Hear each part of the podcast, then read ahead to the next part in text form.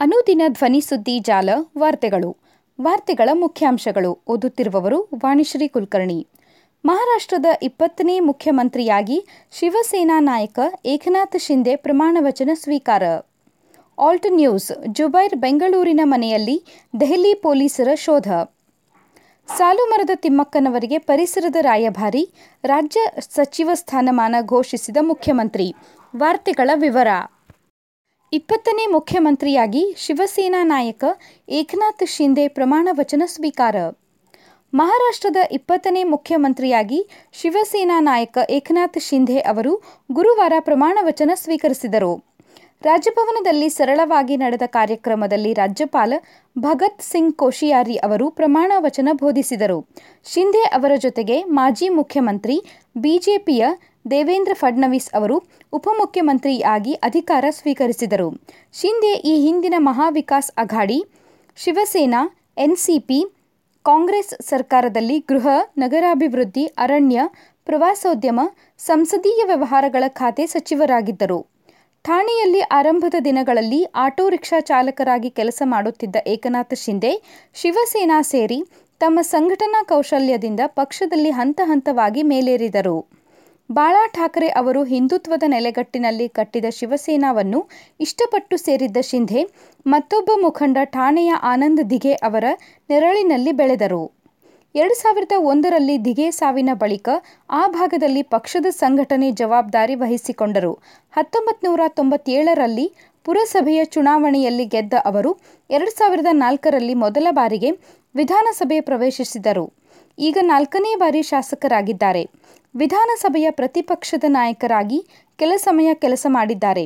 ಈ ಮಧ್ಯೆ ಮಹಾರಾಷ್ಟ್ರದ ಸಿಎಂ ಆಗಿ ಪ್ರಮಾಣ ವಚನ ಸ್ವೀಕರಿಸಿದ ಏಕನಾಥ್ ಶಿಂದೆ ಹಾಗೂ ಡಿಸಿಎಂ ಆಗಿ ನೇಮಕಗೊಂಡ ದೇವೇಂದ್ರ ಫಡ್ನವೀಸ್ ಅವರಿಗೆ ಪ್ರಧಾನಿ ನರೇಂದ್ರ ಮೋದಿ ಶುಭಾಶಯ ಕೋರಿದ್ದಾರೆ.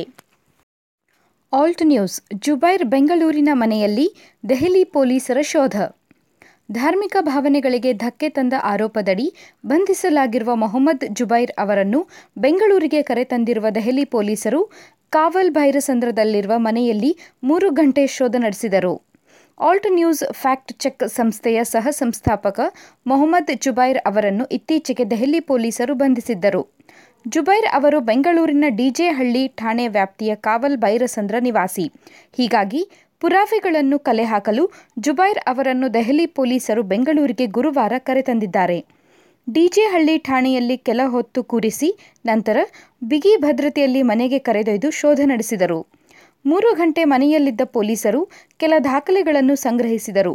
ನಂತರ ಫೋಟೋ ಹಾಗೂ ವಿಡಿಯೋ ಚಿತ್ರೀಕರಣ ಮಾಡಿಕೊಂಡು ಆರೋಪಿ ಜುಬೈರ್ ಮೇ ಮೇಲಿನ ಆರೋಪಗಳಿಗೆ ಸಂಬಂಧಪಟ್ಟಂತೆ ಪುರಾವೆಗಳನ್ನು ದೆಹಲಿ ಪೊಲೀಸರು ಕಲೆ ಹಾಕಿದ್ದಾರೆ.